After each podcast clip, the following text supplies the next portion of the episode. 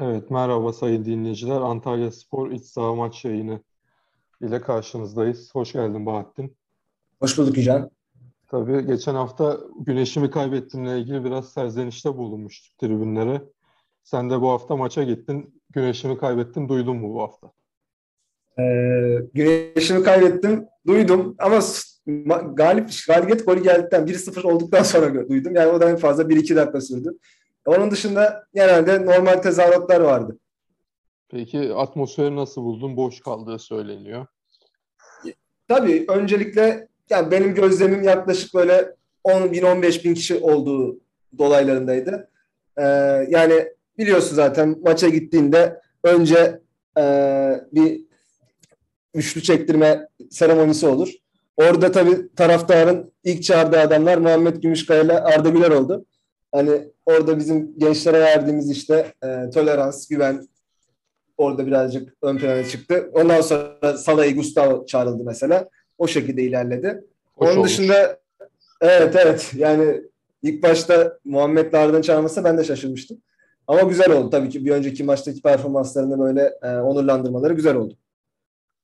Tabii bu bilet alma sürecinde işte önce üye olanlar yok sonra üye olan başkaları bilmem ne böyle kongre üyesi Fenerbahçe kaç falan filan derken normal bilet alma şeyi ne kadar herhalde insanlar bize kalmaz diye düşünerek hiç girmiyorlar o topa. Ben öyle düşünüyorum yani böyle pazar günkü maça en son cuma günü genel satışa çıkıyor bilet. O zaman da kimse bakmıyor olabilir yani bunu benim önerim şahsen işte öğleye kadar kong- kongreler işte o günün akşamına kart sahipleri falan hani ertesi güne de genel satışa çıksın bence. Ben öyle bir dezavantaj olduğunu düşünüyorum bunu. Çünkü ben de öyle bir psikolojiye girdim yani bilet kalır kalmaz falan. Sonra da vazgeçtim zaten mesela. Yani baktığında zaten e, tribünlerin genel anlamıyla boştu. Yani özellikle yani bu e, okul açık tarafları yani ya kale arkası bölümlerde genelde yine e, taraftarların dolu olduğunu gördüm. Onun dışında maraton üst, maraton alt genel anlamıyla boştu. Yani zaten orada şöyle bir şey var. Yani sıralama var. Önce bir önceki sezonun kombine sahipleri, sonra kongre üyeleri, sonra taraftar kartı sahipleri, sonra da e, genel satışa sunuluyor. Yani şu dönemde belki yani bilet fiyatlarından mıdır yoksa insanların e, şu anda tatilde olmasına dolayı mıdır? Genelde e, bilet bulunabilir durumda gibi gözüküyor. Evet işte buradan da seslenelim yani taraftarlar. O genel satışta da bilet kalıyor zaten. 15 bin 20 bin kişi kalıyorsa ya 50 bin kişinin 25 bine mi gelebiliyor şu an? Yarı yarıya mı? İşte evet yarı yarıya. İşte Tabii. 50 bin 25 bin yaklaşık evet. 10 bin kişilik daha falan da bir yer var. Genel satıştan da alınabiliyor yani şu süreçte. Ben çünkü alınamaz diye düşünüyordum yani. Yoğun bir şey olur. Talep olur diye düşünüyordum ama öyle olmadı pek. Ee, maça geçelim. Şimdi biz tabii Mesut'u görmeyince maçtan önce de konuştuk. Dedik işte yani en azından ben dedim yüksek tempoda Fenerbahçe boğar hiç beklemediğimiz gibi. Çünkü geçen hafta 1-0 biter diye düşünüyorduk.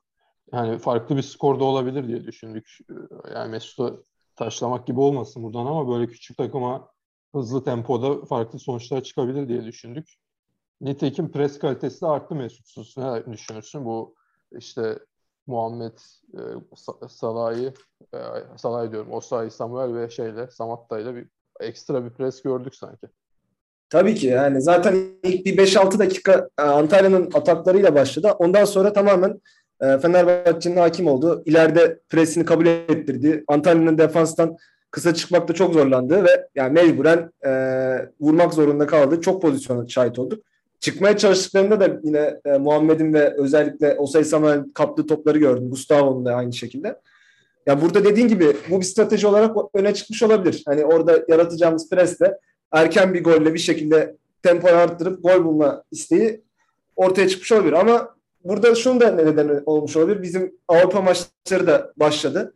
Bir de Mesut'un mesela Helsinki maçında da 60 dakika yaklaşık oynadığını düşünürsek hani bu maçta da bir dinlendirme. Ondan sonra Helsinki maçında zaten Vitor Pereira da açıkladı. Helsinki maçında onu tercih edeceğini düşünüyorduk zaten. Hani tabii bu maçta aslında ihtiyaç olabileceğini düşünmüştük maç öncesinde. Çünkü biraz Antalya'nın kapalı e, savunacağını ve bizim o alanları bireysel yeteneklerle e, açabileceğimizi düşünüyorduk. Zaten nitekim de öyle oldu biraz aslında. Yani e, ilk 45 dakika tamamen topun bizde oldu ama bir, bir türlü o ceza sahasına etkili ataklar geliştiremediğimiz bir bölüm oldu. Hem Muhammed'in hem Osayi'nin o yaratıcılığı sergileyemedi. Sürekli top kayıplarıyla e, bizim ileride pozisyon bulamamamıza neden olduğunu söyleyebilirim. Yani bu Mesut dışı pres kalitesini arttıracak oyuncu tipi kullansak da e, yine sahada bir Mesut veya İrfan'a ihtiyaç var diye düşünüyorsun. Yani Mesut pre, pressiz, presi arttırsak bile o yaratıcılık olmadan sonuç vermiyor diyorsun. Tabii yani şimdi bizim iki oyuncu da Muhammed de Osay Samuel de yani pres kalitesi yüksek oyuncular ama yani yaratıcılık konusunda daha sorunlu oyuncular. Hani baktığında belki bunlardan İrfan Can Pelkas olsa ikisini de belli oranda yapabilen oyuncular. Tamam Mesut pres kalitesi hiç belki olmayan bir oyuncu. Hani Mert Hakan da yine pres kalitesi yüksek. Yaratıcılıkta biraz da olsa olan bir oyuncu. Hani o ikisini birleştirmede birazcık sorun yaşadık bu maçta.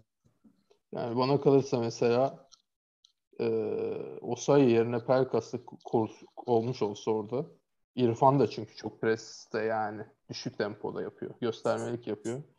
Sanki böyle Pelkas'la o, o oyunda başka yere gider. O presli yüksek tempolu oyunda e, olabilirdi. Yani sonuç da verebilirdi. Bu sefer vermedi ama presin daha kaliteli yapıldığını, daha şey olduğunu gördük. Mesela Gustavo da Freddy'yi hiç döndürmedi. Hemen topları aldı evet. orta sahada. Ona da çalışılmış. Gustavo demişken tabii şeye de gelelim. Gustavo geçen hafta direğe takıldı. Bu hafta da hakeme takıldı. Sen görebildin mi pozisyonu?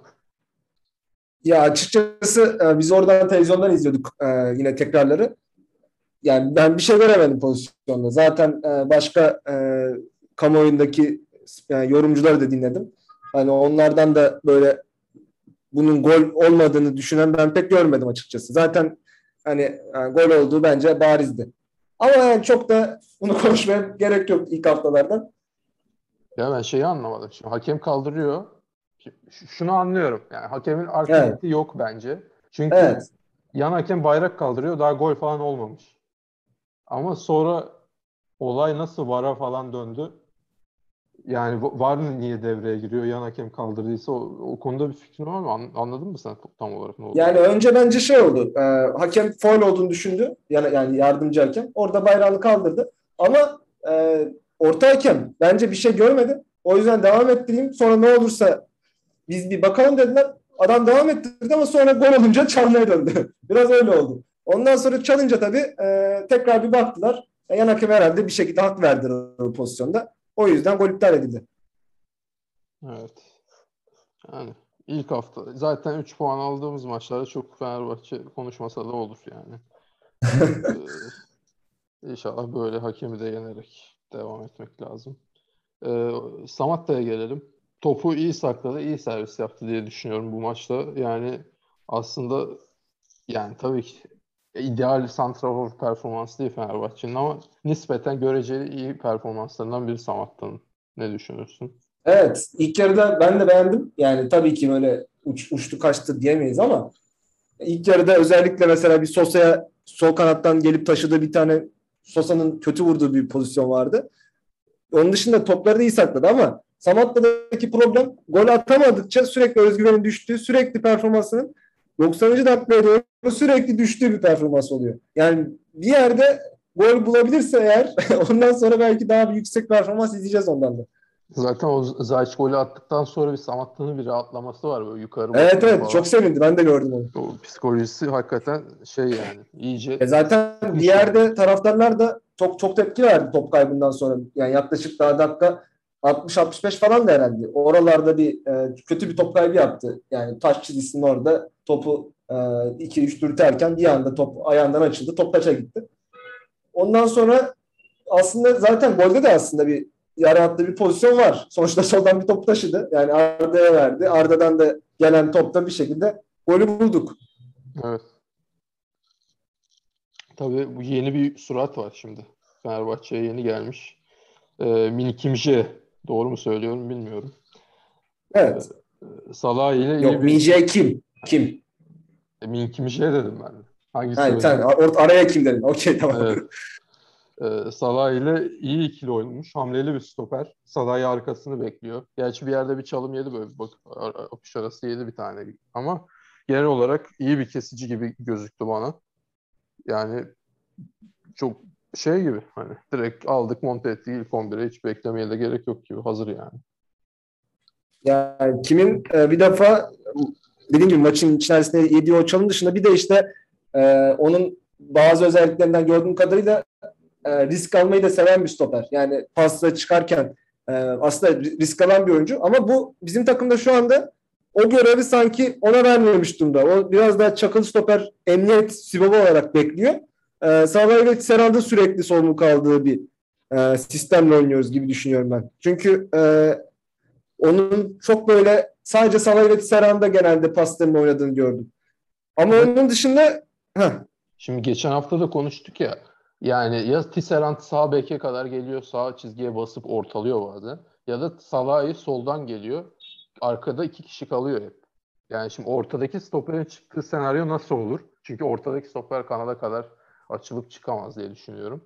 Evet doğru. Yani oradan ortadan çıkma ihtimali anca oluşabilir. O, ben hani oyun kurulumunda acaba orta sahaya katılması için bir iki oyuncunun oradan çıkması iyi mi olur diyorum da tabii bizde genelde sol stoperle sağ stoper kanada açılarak evet. topla çıkıyorlar. Yani evet, ortadan şey dediğin gibi bozulmamaya çalışıyoruz ortada. O en azından orta saha oyuncularıyla kimle beraber pek bozulmamaya çalışıyoruz orada. Evet. Yani Ozan Tufan gibi bir orta saha olsaydı işte Ozan evet. Tufan sağa bassın kim ortaya gelsin gibi. Ama onu da pek yani orta sahada o kadar da ayağı iyi olmayan bir oyuncu tercih eder miyiz? Yani bence evet. bu şekilde hani sol stoper sağ stoperin çıkması daha mantıklı. Çok çıkmak istiyorsa sağa oturtursun. Serdar Aziz'i oynatırsın. Bilmiyorum o da bir opsiyon. Yani böyle evet. çıkma şeyi görüyorsa hoca.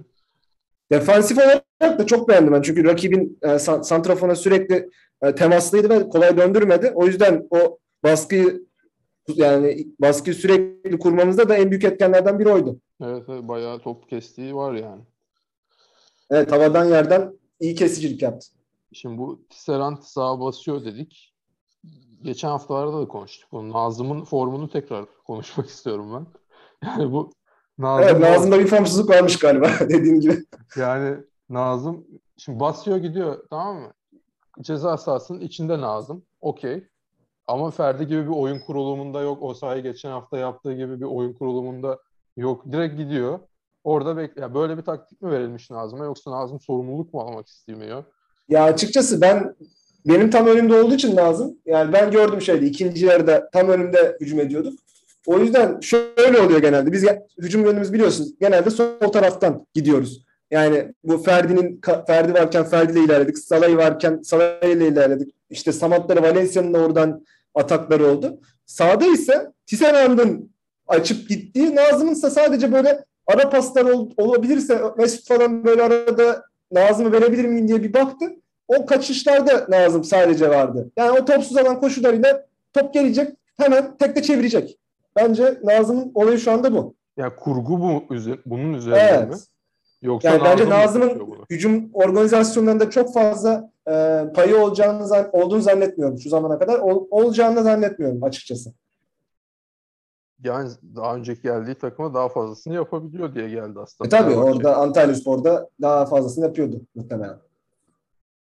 E, peki mesela Osay da mı böyle oynuyordu sence? Yani Evet bu... evet Osay'da da benzer. Osay tabii biraz daha toplu oynadığı için onun sanki daha fazla hücuma katkı yaptığını düşünüyorsun. O rakibinin üzerine driplinglerle de gittiği için Nazım o kadar da risk almıyor. Sadece yanındakine verip araya kaçıp hani birisi topu verirse o da oradan çevirecek. Evet. Yani o zaman asimetrik oynuyoruz biz. Gözüken o. Evet evet. Sol kanadı çok fazla kullanarak sağda ise Tisserand'ın işte mesela Tisserand'ın yaptığı bir salahi orta var. Orada tamamen bir sağ kanat beki gibi oynadı. Orada mesela Nazım'ın nasıl pozisyon aldığını görmek lazım. Onu görmedim. Evet. Yani ben asimetrik oyunları pek sevmem. Tabii bu kişisel görüşüm. Nereden geleceği belli oluyor gibi hissediyorum hep. Ama hocanın da taktiksel görüşüne güveniyorum. O yüzden ilerleyen haftalarda görelim yani. Bakalım. Ee, hoca demişken tabii Pereira'ya geçelim. Pereira'nın gerçekten ne istiyorsa o oynayan bir takım görüyorum. Mesela işte en basitinden ya da en basiti bir, bir garip geldi bana. Serdar Aziz Ferdi değişikliğinde mesela bir dedim ne oluyor yani. Stoper alıyoruz Ferdi çıkıyor kağıt üzerinde. Sonuçta ofansif oyuncudan defansif oyuncuya geçiyorsun ama mesela hemen sonrasında Tisserand ortalıyor. Yani Tisserand'ın o sağa bastığı pozisyon yine Pereira imzalı bir şey. Tisserand oradan ortalıyor, sağ ayağı kafa vuruyor mesela. Bu tamamen yine Pereira'ya hani Obradovic'in olur diye Obradovic imzalı setler. Bunları Pereira evet. üretmiş yani kendi kendine. O açıdan tam bir hoca takımı diyebilir miyiz Fenerbahçe'ye şu an? Yani şu anda gerçekten bir sistem takımı gibi oynadığımızı düşünüyorum. Ama şu andaki tabii kalitemiz bunu sonuca yansıtma konusunda çok yetersiz. Hani belki şu anda yani yaklaşık 3-4 tane o, ofansif orta saha oynay- oynayabilecek oyuncumuzun olmamasında bunda faydası yani katkısı büyük. Çünkü Mert Hakan yok, İrfan Can yok, Pelkas yok. Mesut yedek soyundu. Öyle olunca birazcık o bölgeden atak üretmekte zorluk yaşıyoruz. Sadece dediğin gibi sağdan da fazla gelemiyoruz. O zaman ya Tisserand'ın işte sağdan yapacağı ortalar yani ki çok iyi geliyor Tisserand ama bunların golle bitmesi daha düşük ataklar. Bir de soldan gelen ataklar var. Öyle olunca gol üretmekte biraz zorluk yaşıyoruz ya, gibi geliyor bana. Skoru yaratan şey sonuçta oyuncuların e, topu gole dönüştürme e, oranları var. İşte oyuncuların kaliteleri var ama şimdi geçen senelerden farklı olarak ne oynamak istediklerini görüyoruz. Evet. Neyi evet. oynayamadıklarını da görüyoruz o zaman. Evet. Neyi yapıp neyi yapamadığını daha rahat görüyoruz. Şimdi öncekilerde önceki sezonlarda ne oynamak istiyoruz belli değil. Neyi yapabiliyor, neyi yapamıyor, bunu mu istiyor hoca tam anlamıyorduk yani. Şimdi oyun belli sadece oyuncuları bekliyor bu oyun. Öyle diyebiliriz gibi geliyor bana. Yani bir forveti bekliyor mesela bu oyun. Vursun yani. Evet kesinlikle. kesinlikle. Keşke bir sağ açık bir sağ bek gibi yani sağ kanat da bence gerekirdi şu durumda yani ben Nazım'a biraz taktım. Ee, ama herhalde yetişmeyecek o. Bakalım.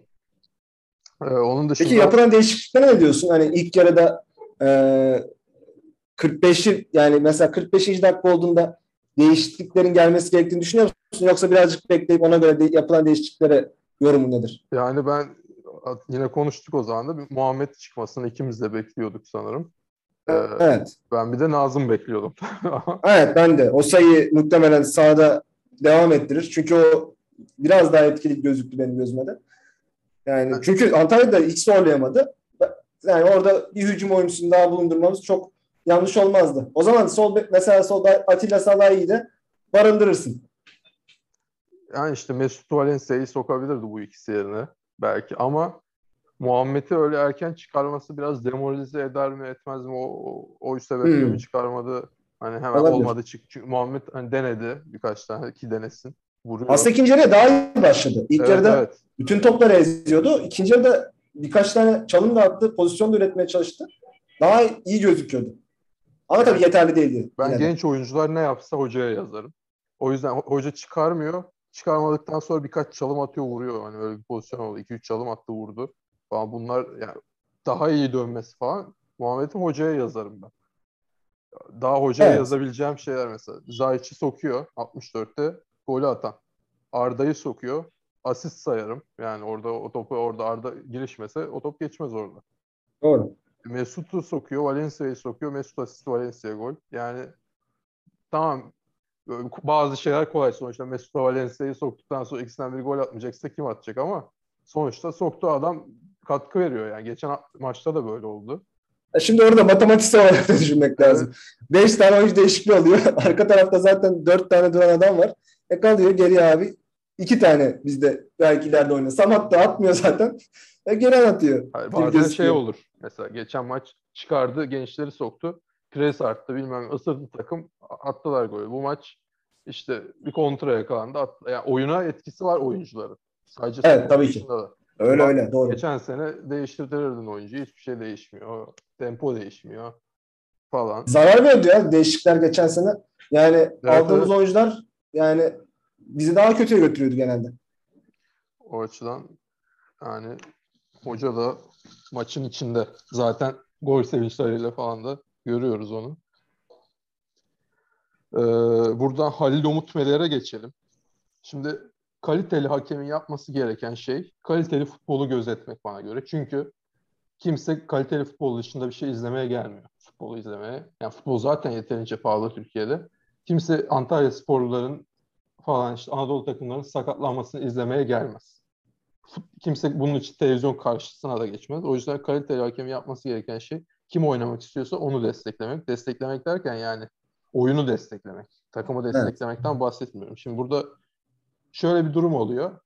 Anadolu takımları 70 dakika dayanırsa ya out'ta toplantı yapıyorlar out atmadan önce ya sakatlanacakları tutuyor ya işte itiraz itirazların dozajı artıyor. Şimdi bunu yani kaliteli hakemsen eğer bunu görmen lazım. Yani out'ta bir oyuncu evet toplantı yapabilir 15. dakikada da yapabilir. Ama 70. dakikada bir kere iki kere yapıyorsa bunu artık hissetmen lazım. Burada kural bana işte 20 saniye bekliyor falan. Çıkar bir tane sarı kartı yapsın sonra istiyorsun. Yani Halil Umut Meler hala genç hakem aslında ama yani ilk senesindeki gibi böyle toy hareketler, işte her sakatlanana gitmeler. Yani ben umut vadeden bir hakem olarak görüyordum ama bu maçta beni biraz şey yaptı, irite etti. Birazcık Türk hakemliğinin de geldiği nokta biraz o. Yani çünkü e, üç büyükler ya da hatta Trabzon'da katabiliriz. Dört büyükler deplasmana geldiğinde e, bütün Anadolu kulüpleri bu taktiği deniyor. Yani 70-75'ten sonra belli bir oranda oyunu soğutmaya yönelik yani bazen yani ben şaşırdım mesela bir pozisyon vardı galiba Andrea Poli'ydi. Yani neredeyse hiçbir müdahale yok. Yerde bayağı bir yaptı yani bir iki dakika öyle gitti. Yani bunlar oluyor açıkçası. Hani bunları tabii ki taviz vermeden bunları sezon başında hakemlerin kendi aralarında çözmesi gereken bir konu. Yani dediğin gibi futbolu desteklemek adına bunlara ya oyun oyunda kalma süresini topu ne kadar arttırırsan o kadar fazla insanların gelmesini sağlarsın. Yani sonuçta bu kadar basit. Hani bu ben kişisel olarak Halil Umut Meler'dir, yani Cüneyt Çakır'dır, Fırat Aydınus'tur.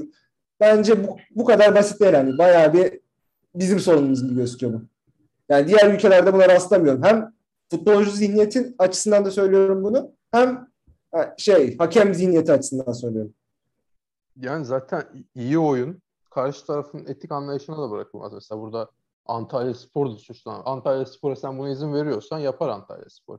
Ama yani UEFA mesela dese ki işte çıkan oyuncu 5 dakika giremez sakatlıktan dolayı. Çünkü yani zaten 5 dakikada düzelmeyecek, düzelecek bir sakatlık varsa ya da 2 dakika 3 dakika neyse yani o zaman çıkmasına gerek yok. Böyle yatmasına gerek yok bir oyuncunun yani.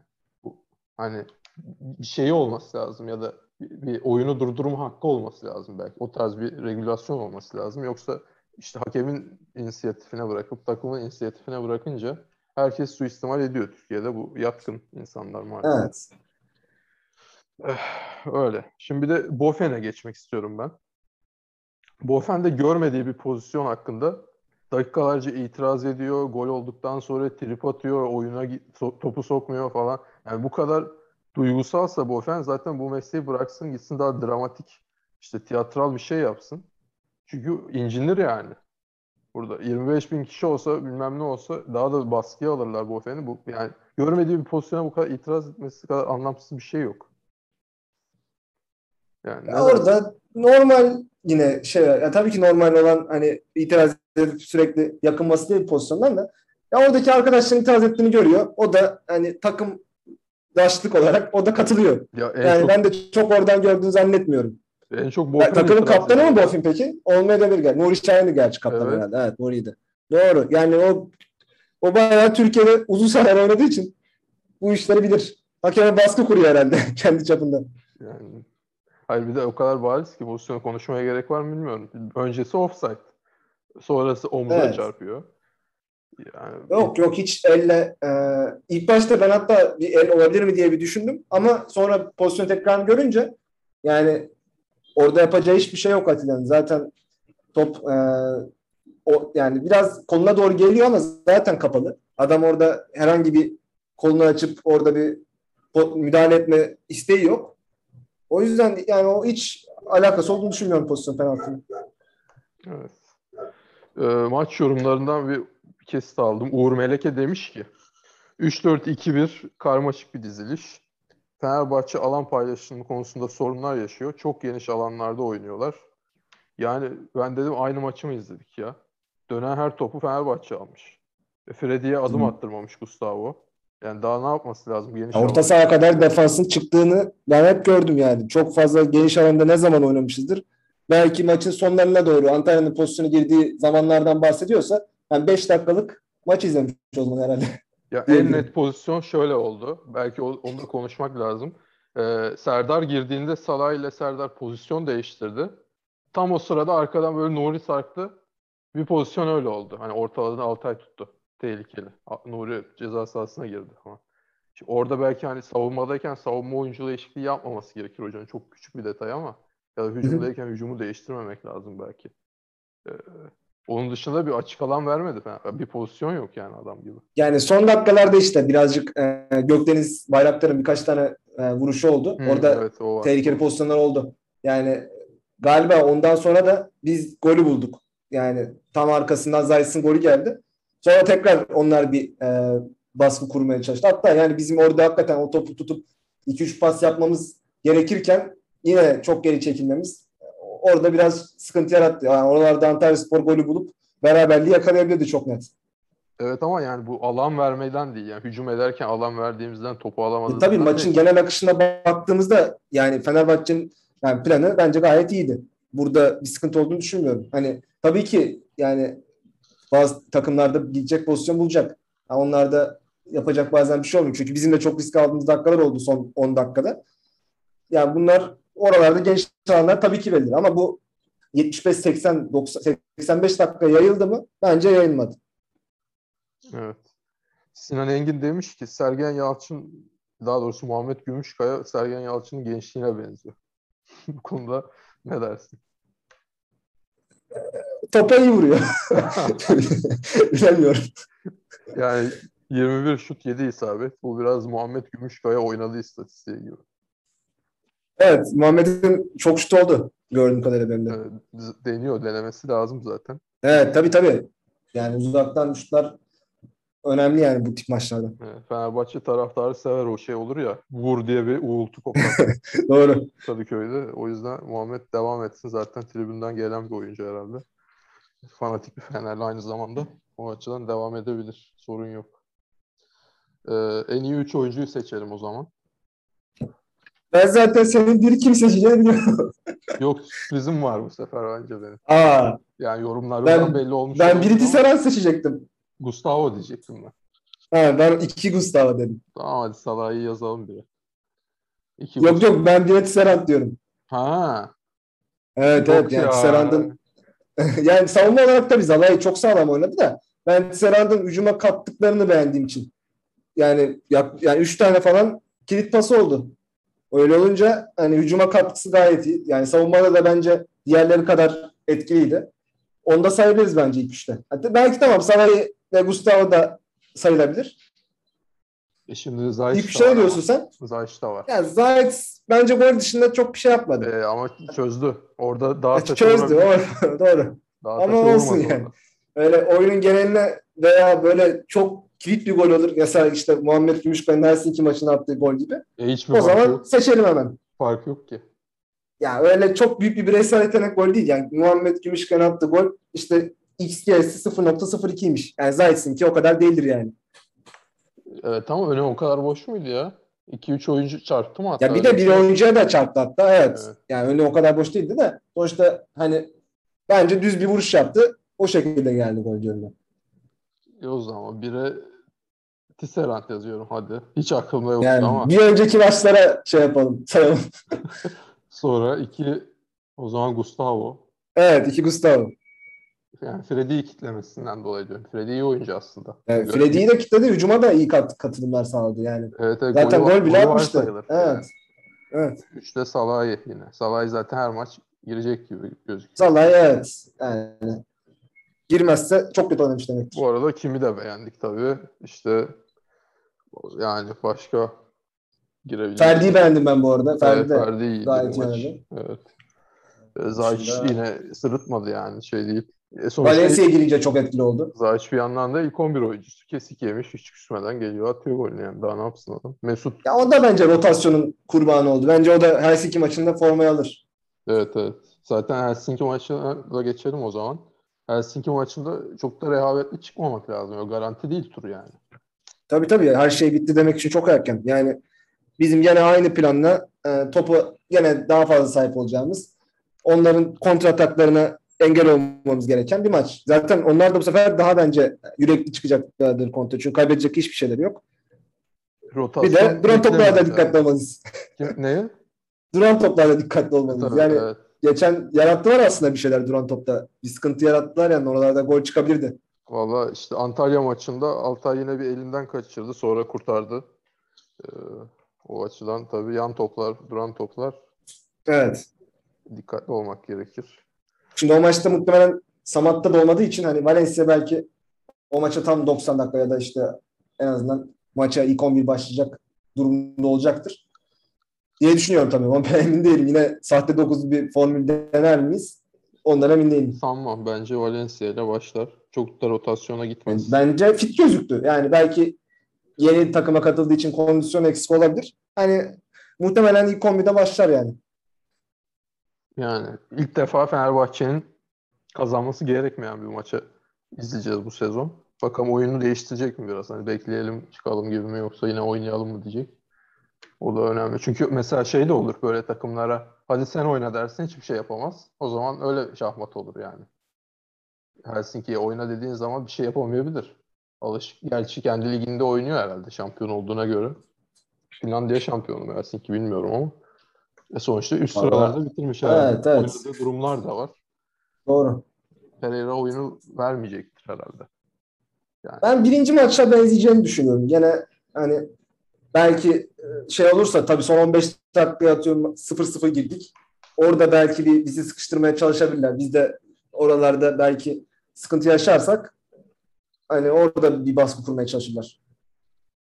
bir skor tahmini yapalım yine ama yani çok benim aklımda bir şey yok ama 1-0 Fenerbahçe.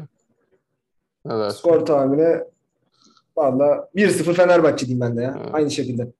Geçen Antalya maçında yorum yapmadık. Gerçi ona ben 1-0 diyecektim. Son dakikada 2-0 oldu zaten. 1-0 dedik Evet. ona ya demedik mi? Ha, ben, ben dememişim ya. Sen demişsin. Kö- kötü ihtimal 1-1 dedik. Evet kötü ihtimal doğru. An- Anlaşmıştık orada da aynen Evet. belki. Doğru. Bu da yani yine az Fenerbahçe alt Fenerbahçe alt bitirir yani bu. Tabii daha ma- şeylerde mağlubiyetimiz yok. Ya bunu da dedik şimdi hoş olmadı ama resmi ve hazırlık maçları toplamında da mağlubiyetimiz yok. Evet. Bu- Buradan da öyle çıkarız gibi geliyor. Son olarak e, Fenerbahçe TFF'ye tazminat davası açmış. 250 milyon liralık en az galiba. Çünkü açıklamada öyle bir şey diyor. Yani daha yüksek olma hakkında saklı tutarak gibi bilmiyorum hukuki olarak nasıl bir konsepti var bunun. Ama 250 milyon lira bana az geldi. Yani 250 milyon lira dediğin 25 milyon euro civarında bir para. E zaten Ya o zamanın parası için belki öyle bir şey yapılabilir. Den- Denebilir yani. İşte o zaman euro 3-4 lirayken Hmm. hani 50 milyon euro civarı bir zaten öyle bir konuşma oluyordu. Yani bizim şu kadar zararımız var Aziz Yıldırım da belirtiyordu. Belki onunla alakası olabilir. Yani Yani maddiden çok net çok konuşmayalım zaten orada. Evet. manevi zarar da gördük. Tabii tabii ki. Yani maddi de- tabii ki 250 milyondan bizim fazla zararımız. E çünkü o bir sonraki sene katlamamızı etkiledi. Sonra oyuncu satışlarından dolayı yine şampiyonluk gitti. Hani bu sürekli bir döngü şeklinde ilerliyor. Hani onda tabii ki 250 milyon TL'den fazladır bizim kaybımız. Ama sonuçta hani bu kadarlık bir e, miktar belirlemiş bizimkiler. Evet, çok, hiç çoktan iyidir. Tabii yani kaçan yılların dönüşü yok. Ben E tabii üniversite- ki burada bu da senelerce sürecek bir dava olur sonuçta. Yani ne zaman biter, ne zaman bir sonuç çıkar bilmiyorum. Evet, yani evet. Pek de bel bağlamamak lazım ama Evet, tabii ki. iyi bir Aynen. haber. Evet. O zaman var mı başka konuşmak istediğin? Ee, Valla Mehmet Yam'ın gideceği konuşuluyor. Hı, evet. Bir de o var. Yani inşallah Kayserispor hayırlı olur. Bir buçuk milyon euro. Bir buçuk milyon euro. Yani bence tabii Sadık'ın bir milyon euro ettiği noktada Tiam'da bir buçuk Hayli hayli. tabii ki eder. Yani Evet. Tartışmaya gerek yok. Güzel satış olur yani. Bizim yönetimi kutlamak lazım. İnşallah ka- tabii satabilirlerse. Bakalım. Zaten yarısında Kasımpaşa alıyor herhalde. Ya da bilmiyorum oranı ama bir, bir kısmı da Kasımpaşa'ya verilecekmiş. Olabilir evet doğru. Yani iyi iş yapar. Fenerbahçe'de olmadı. İnşallah orada başarılı olur. İnşallah. Tamamdır o zaman. Ağzına sağlık. Senin de. Görüşmek üzere. İyi akşamlar, iyi günler. Görüşmek üzere.